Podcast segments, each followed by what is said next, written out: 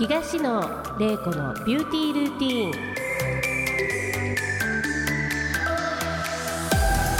ン。皆さんいかがお過ごしでしょうか？東野玲子です。すっかり寒くなりましたね。いよいよ冬がやってきます。皆さんは体調を崩されていませんか？2021年もあと1ヶ月。やっと少しずつ経済が回り出しましたので体調管理をしっかりしながら年末まで頑張っていきましょう。それでは今回も東野玲子のビューティールーティンスタートです。この番組は株式会社コージーの提供でお送りいたします。では相棒の紹介をしたいと思います。美容系 YouTuber 車谷せなくんをお呼びします。せなくん。はい、よろしくお願いします。お願いします。今日もシンプルな、ごめんね巻き巻きあのー本編がね、はい。ボリューミーってこボリューミーとですよね。で聞きたいことせなくんも多分えそう前回に引き続き。めちゃめちゃあるので、そうですよね。今日もはい、うんごめん、ね。私とせなくんの絡みは若干少なめで。そうですね。ここでちょっといつもね、尺取っちゃうので、そうなんですよ。はい。ではではではでは本日のゲストを紹介させていただきたいと思います。前回に引き続きレナード株式会社代表取締役三原孔明社長さんですよろしくお願いしますはい、よろしくお願いします。三原です。はい前回すごく盛り上がったんですけれども、まあ社長はまあ業界で何年ぐらい、社長になる前も入れてああ、そうですね。十八年ぐらいですか。はあすごいですね長いめちゃめちゃ変わってますよね。18年前からだと。そうですよね。ね。当時と今のこうんの変わりを、変貌したものをちょっと聞きたいかったりするんですけどはいそうですね。あの当時ですね。まず全身脱毛、今あの女性の全身脱毛の価格ってうん一回あたりおそらく一万、まあ前後経験一万五千円ぐらいだと思うんですよ。はい全身脱毛ですよ。えー、安っ、うん。当時脇の脱毛がい。一回十五万でしたから。はい。あの私、はい。えその歯です。ニードルで。ニードルで。毛穴に一本一本。はい。え、一回15万浮で気、あれ、え、聞か、聞聞かないっていうか、一回じゃ終わらないですよね？終わるんですか？えー、とニードルでしたら結構効果で出るんですよね。針をねちはい。ょちょっと入れて、そうそうそうえ、毛穴に針を刺して、刺してそこに電気電気を流すっていうとってもあの超痛そう。痛いんですよニードル式脱毛ですね。効果実感は高いものになる。高い痛い分。高いですが技術力が必要なのと痛みとあとは時間がかかるというね、はその施術時間が膨大にかかるということでね、まあ脇だけで15万。そうなんですよそこからまあレーザー脱毛が終了になりました当時のレーザー脱毛器が1500万円のマシンですなのでやはりまだまだやっぱり全身脱毛価格が100万円以上。あの10回で100万円とかね、はいはい。100万円でした社ね長私、はい。全部払ってますわ。全部払ってます。そそそのタイプです。ニードルもやって。脇だけニードルやって、うん。全身はそのレーザーではい。100万出してやってま脱毛したがもう痛い。かなり痛かったですよね。痛かった痛くです。て高い。そんな時代だったんですよ。ねそこからやっぱり技術の進歩でフラッシュ式脱毛というですねまあ面積が広くて、うん。まあ、そんなに痛みはないですよ。はい。その代わりちょっと回数が増えますよ、うん。通う回数が増えますよというのができてですねそれであの全身脱毛12回で80万円の時代になったりとかですね、まあ、今でまだ高いですよね、はいまだ高い。ですね。でそこから、まあ、徐々にそのマシンが速くなっていくとだんだんはい。価格も、ね、あの落ちてきて50万円になってそれが30万円になっていったからね、それが今は。今は1回 1 1万万5000 5000円。円顔も VIO も入れて。込みでだいたい平均1万5000円からまあ1.2万円かなっていう感じですね。私これ聞いたらちょっとうちの価格考えなあかんなって今。社長え、待ってくださいね。あの、はい。例えば、それ、今それ大体20年前ぐらいのお話ってはいことですか？はい40年前とかのた今女子高生でも普通にうん脱毛ってされ、うんやるじゃないですか、はい。40年前の女子高生とかで言うと脱毛っていう概念がそもそもないそうですね。うん40年前の女子高生ですと今今58歳の方ですからね、うん。ないでどうですねないんじゃないですか、ね、ないです。うん、剃ってた。カミソリで。うん。カミソリ毛あと毛抜き？毛抜き、はい。え当時な100万とか、何百万とかするのって誰ができるんですか？いやだから私やってたよ。え玲子さんセレブでもやっぱり当時はローンを組んでそうみんなローンガチガチにローン組ませる私もローン組んでたはい。覚えがあります、えー。払えないもん。そうです。当時はまあそういうその美意識がめちゃくちゃ高いかコンプレックスもう強烈なコンプレックスを持っているかどっちかなんですよ。はいはい。ただ金額も高いですしあとはですねもう今の大手さんぐらいしか存在しなかったエステさんが、はいはい。今の今みたいに個人サロンエステとかで存在しない時代ですから。だって機械高かったですもん機ね械も高いです。1500万。20年前ぐらいだとあまり個人でやられてるエステサロンさんもいなく。てまだですねあの、まあ、ゼロではないですけども、うん。今と比べたらまだ全然少ないですよね。そうん。私も某大手ゆり先生のところで、はい、もう言っちゃってます。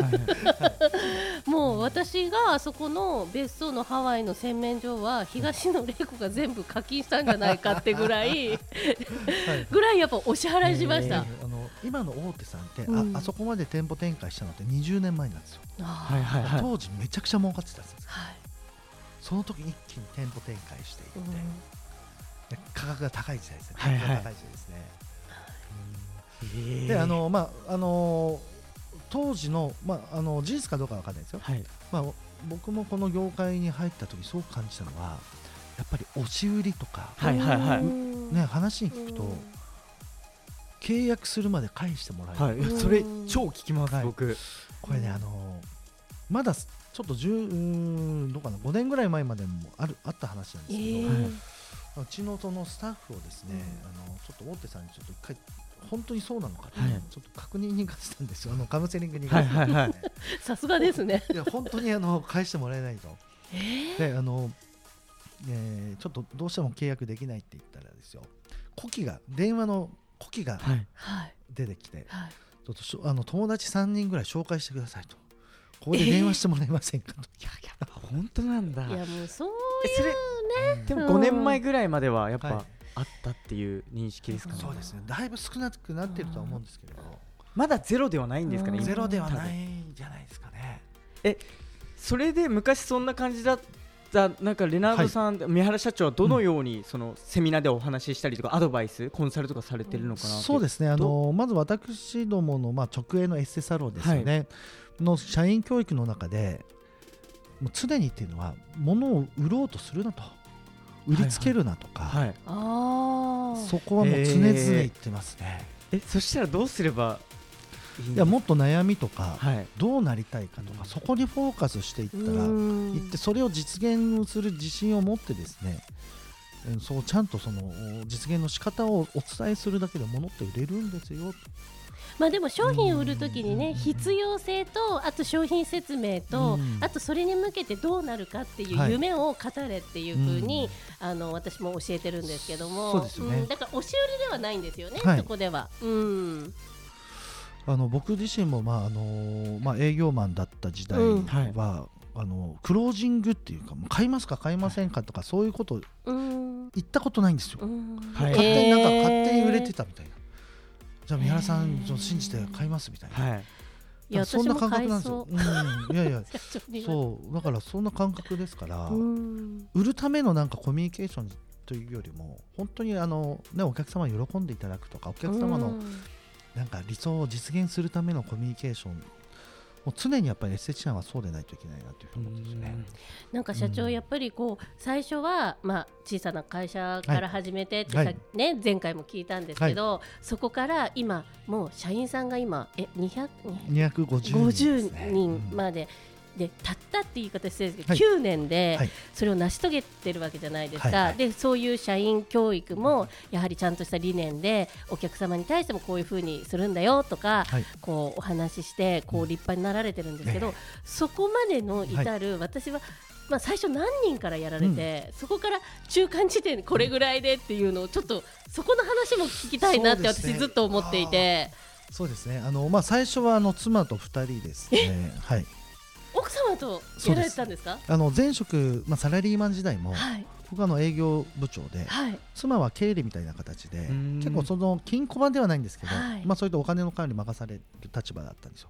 で2人で辞めて会社を設立して、うん。でさで名古屋でしたから、うん。東京に出てきて最初ですね築40年のボロアパートに住んでたんですよ実は、ええそれ何年前ですか？これでも9年前ですよね、9年前の12月31日に東京に来たんですよ。大晦日の日に。すごい。そのすごい。12それもすごいですね。面白いです。か夢がある。でえっとまああのサラリーマン最後の僕年収を年収とか結構良かったので、はい。いやそれだけね営業で売ってたらそうそうそうそうトップセールスの。うん。でもまあ会社を作ってですよ、うん。何があるかわからない。最初もうボロアパート。うん。本当にもうびっくりするようなボロアパートですね、ええー。でもそこの一室をうん。一室4.5畳のー。4畳半をレナードのオフィスだったんですよ。その同じ自宅兼？そうですそうです、うんはいはいはい。まあ 2LDK だったんですけど、はい。の一部屋がですね4畳半がどこですか？ちなみに。これはもうお茶の水引の 変なところに住んだなって今思いいやますよね。分かんないんですよね、はい。東京の地理感がね。知らないううちも出てきた時。中心部だし。はい。そう。確かにお茶の水。人が住むような場所じゃない。はいはい。えちなみに家賃おいくらでした、家賃12万円。あ。2LDK で12でも安いですね安いですよ 2LDK いやめちゃめちゃ安いですね。よく見つけたなうん。えっとあの奥中様がはね中は綺麗だったですよ。うん。奥様が見つけられて。いや僕があのあ出張がてら見つけた。でそこからスタートで、うん。はい。まず2人じゃないですか、はい。でそのもともとはエステサロンはその後なんですか？先にエステサロンいなんですか？やえっとマシンを開発しながら、えー潰れかけのエステサロンを設立して4か月後に、はい。えー買い取らせていただいてそれはもともとあの僕のサラリーマン時代のお客様ですね。取引先のサロン、えー。はい。オーナーさんが今度その運営に困ったからはい。あの三原さん何とかしてほしいと。東京の？いやえっとこれはですね岡山と兵庫県にあってはい。4店舗にですね、はい。でもう何だったら三原さん買い取ってくれるのが一番私は助かるんだけどという話を、はい。え信用があるからそういうお声掛けありますよねきっとね。構な赤字でしたからどうしようかな、うん。でスタッフさんに岡山の会いに行ったんですよね、うん。でそしたらお話を聞いた素晴らしい方であ。あさっきのあの J. エブラハムのあ前回ですね、はい。はいはい。背中を押してくれたあのマネージャーですよ、はい。あそうそう彼女が素晴らしかったので、あはい。あこの子のためこの子たちのためだったらちょっと僕も一肌脱ごうかなでそれであの4店舗さすが正義。でそこからスタートですね。で当時10人ぐらいスタッフさんがいてでそこで10人仲間が増えて、はいはいはい。で売り上げがどんどん上がっていく中で、えースタッフを増やして店舗展開していたとその時って東京からそうですね。あの、はい、店舗は岡山県2店舗と兵庫県当時は2店舗で、まあ、僕はあの日頃東京でしたけど。ちょっともうちょっと詳しくはい。今後のそのそっからの。いやもうちょっと気になってあのそうよ。我々足踏み状態よ。時そうよ間が足りないんですよ。そうなのよ。そうなのよ。そうなのよ。瀬名 君じゃあ、はい。じゃああの後半で。後半ですね。わ、はい。かりました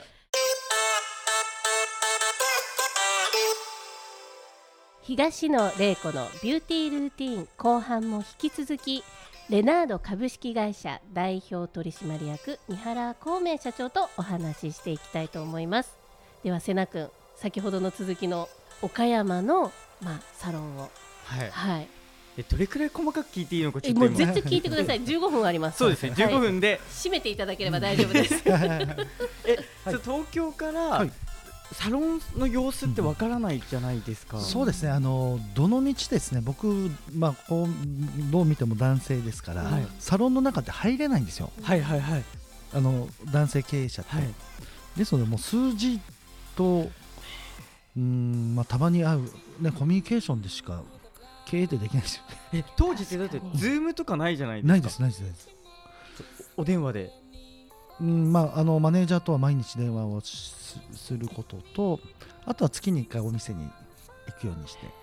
コミュニケーションを取るようにしてました、まあそうやって遠隔でねやられてうん。まあそれでなんかいろんな壁って出てくるじゃないですか、で今その岡山から始まって、うんはい。そこからまあ中華より前ぐらいの情報をちょっとお聞きしてもはい。よろしいでしょうか、はい。はい。サクセスストーリーをうん。すいません、10名になりました、はい。従業員がはいサロンも2店舗ぐらい増えたんですかね、はいはいはいはい。そこからのこう伸びり伸びていったうん。その内容を聞きたいんですよ。そうですね。あののどうやって伸びていったか。なあのなんかねやっぱり記憶ってなんか辛かったことをよく覚えてるんですあそれも聞きたいですね、うんその壁も。もはい。あのよくねあのね三原さんはとかレナードさんはもうもうすごい勢いで常にそのうまいいいことばっかり起きてなんかここまで来たんじゃないかいや私もそう思ってました。れがちなんですが、はい。まあ、一切そんなことはなくてですね、はい。常にやっぱりなんか壁にぶち当たってそれを乗り越えて今にえそのまあスピードがちょっと速いのか、まあ、量が多くてスピードが速いのかなと思うんですけど、あの例えばですよ、ーはい。えーその4店舗からちょうど覚えてるの5店舗が横浜、急に飛んで横浜、はいはい。横浜であの、まあ、あるエステサロンがまあちょっと倒産って言いますかやめて、はい。で居抜きではい。あのここの物件使いませんかと、まあ、はい。今のその横浜のお店なんですけど、はい。そこになった時に、えーまあ、ちょっと、まあ、距離もね、はい。あの岡山と兵庫県と離れてますから、はい。ちょっとなかなかそちらのメンバーともそのコミュニケーション取りづらい状態で、まあ、ちょっと孤立しているような感じ、まあ、僕もなあのしっかりコミュニケーションを取っていくのを意識していったんですが、うん。えーとオープンしてから3ヶ月目ですね、はい。全体のけんあの会議をしてたんですよ、ねみんなスタッフと。うん。ただですね、もう本当にあの顔が曇っていって、どうしたのって聞いてたら、なんか一人一人、もうちょっと私、まあ、この先あんまり考えてないんですよって一人が言い出して言い出したら、次の人も、あ私も実はちょっと家族の事情でちょっとそうなんですとか言い出して、よくよく聞いたら、これ全員辞めるって話になはてあれ、あそうなんだ、うん。じゃあ、解散しようかって言って。で解散って言って、これであの解散したことあるんですよ。えちょっと待ってください。ちょっと待ってください。そのはいあのエステってえはい駅務があるじゃないですか、はい。チケットを売るので、コースチケットを売って、はい。それ残ってますよね、はい。えで解散って？いやあのーでそれでもうすぐスタッフを あ。入れて、なるほど。はい、もうあの募集をかけて。はい。はい、でそそれでまた再スタート。再三はい、ってことは、あ2回ありますよ、あのスタッフがえ1店舗全員辞めるっていうの。よ横浜ですか？それは。よえー、とその後新宿でも1回ありますね。はあ。そう。え新宿はどこのお店新宿は都度払いの脱毛サロンって今もあるんですか？ありますあります、えー。うん、今あの今すごく順調でで素晴らしい店舗ですけうども、ん立ち上げはですねちょっと苦労します毎回苦労しますねなんかね。いやそれわかります。ううんちもあの一回あります。全員辞めるっていう。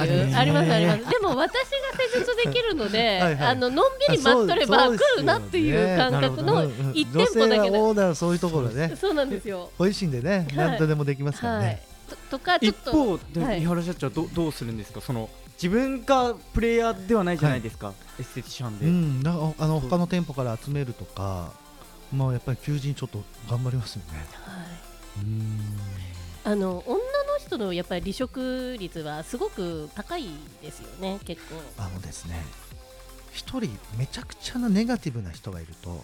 蔓延するんですよ。へ確かに。で一人一人ね素晴らしくて僕も大好きだったんですよ。えはいはい。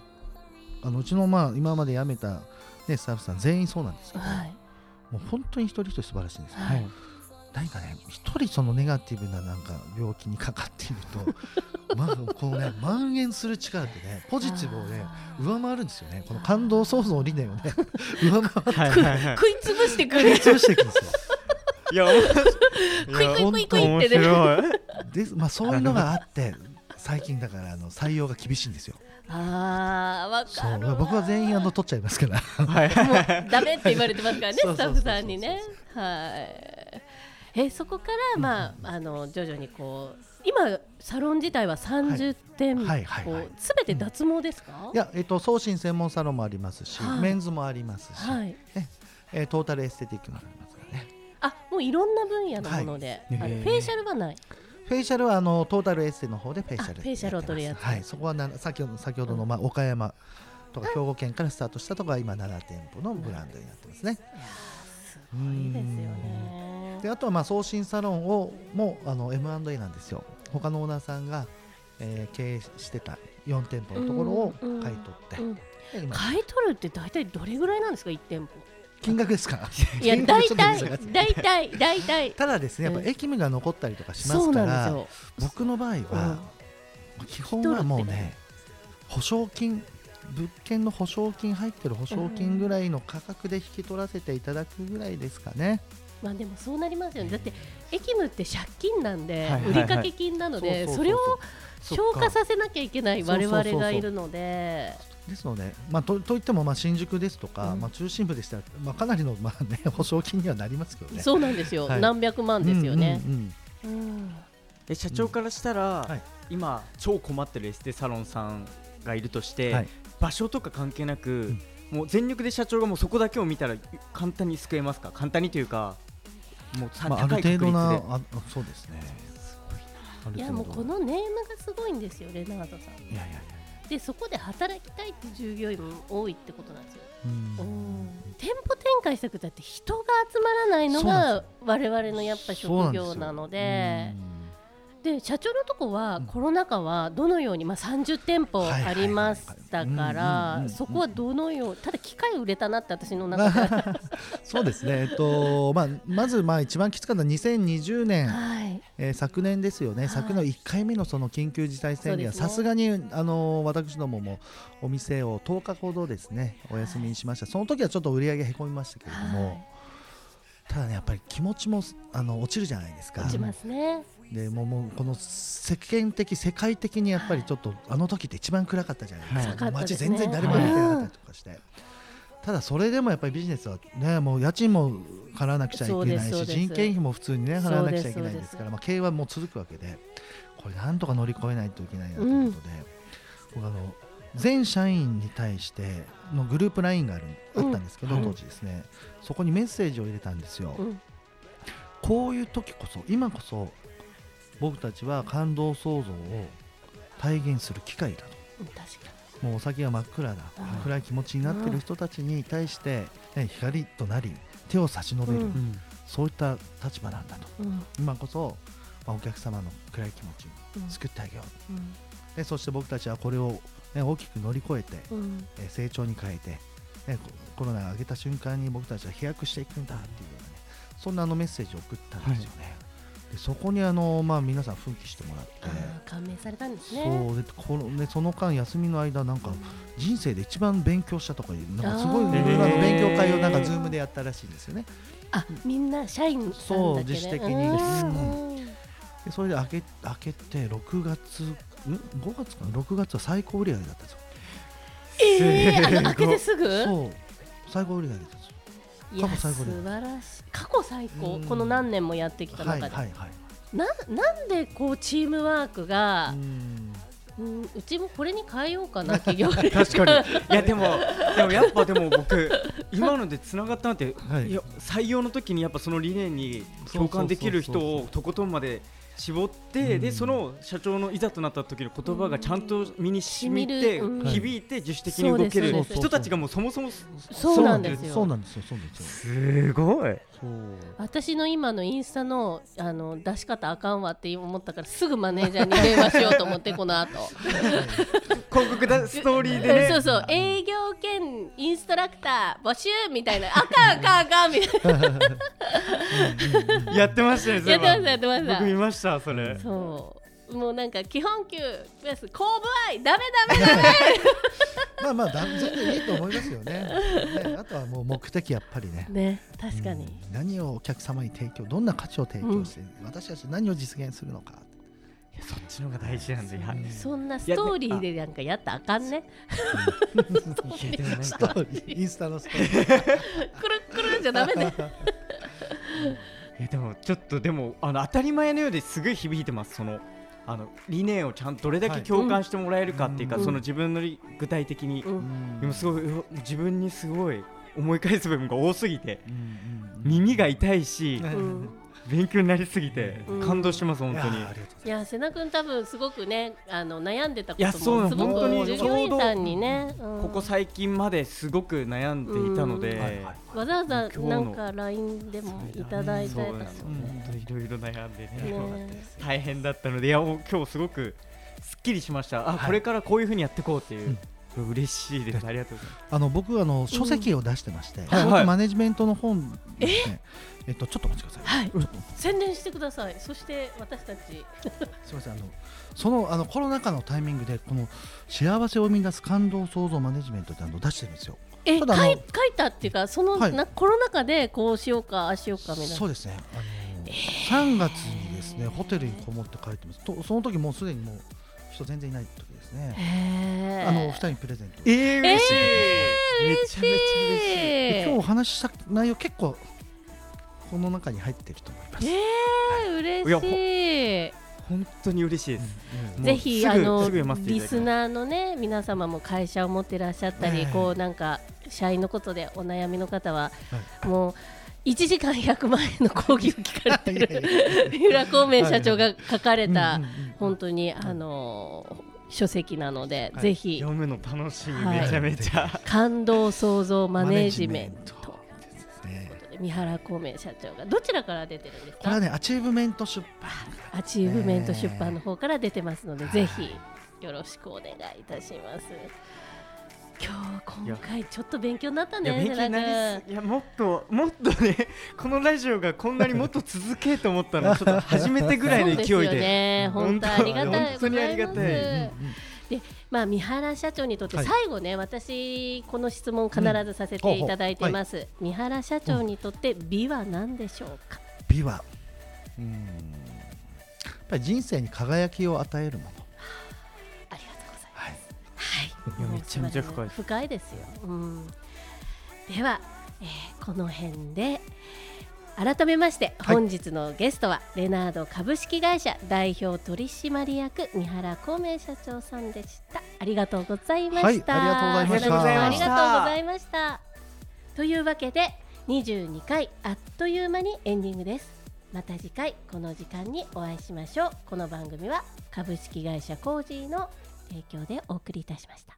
俺らは必ず何かの天才絶対輝ける世界でっかい夢なんてなくていい君のままでありのまますでに俺らは誰かの天才絶対待ってる人がいる正解不正解はないけど信じたもの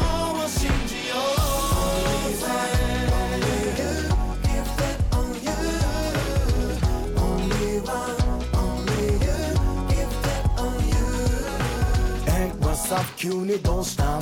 ほら自信がないとか言うな。才能に気づいてないだけ。マジで俺には眩しく見えてるよ。そう。子供見た子供と遊ぶ天才。余り物でうまい飯作る天才。人は一個必ず光るもの。これでいいのだ。ほんの少しの違いで天才とバカに振り分けられて多分そ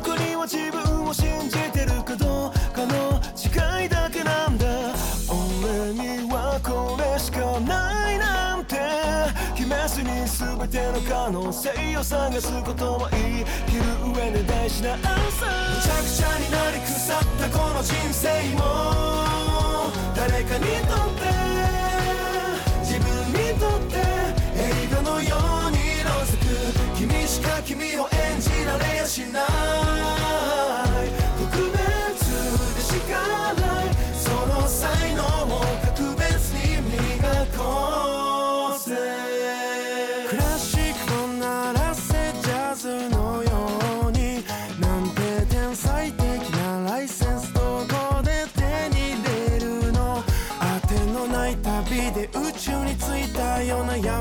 感覚と絶望と恐怖を飼いならすがゆえ見抜ける世界中の愛を透かした面で気取ったこの人生も誰かにとって自分にとって映画のような色めき君しか君を描くことができない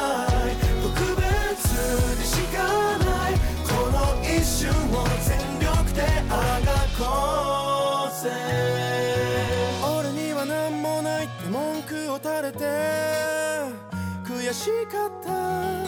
認めて欲しかった。だけなんだ。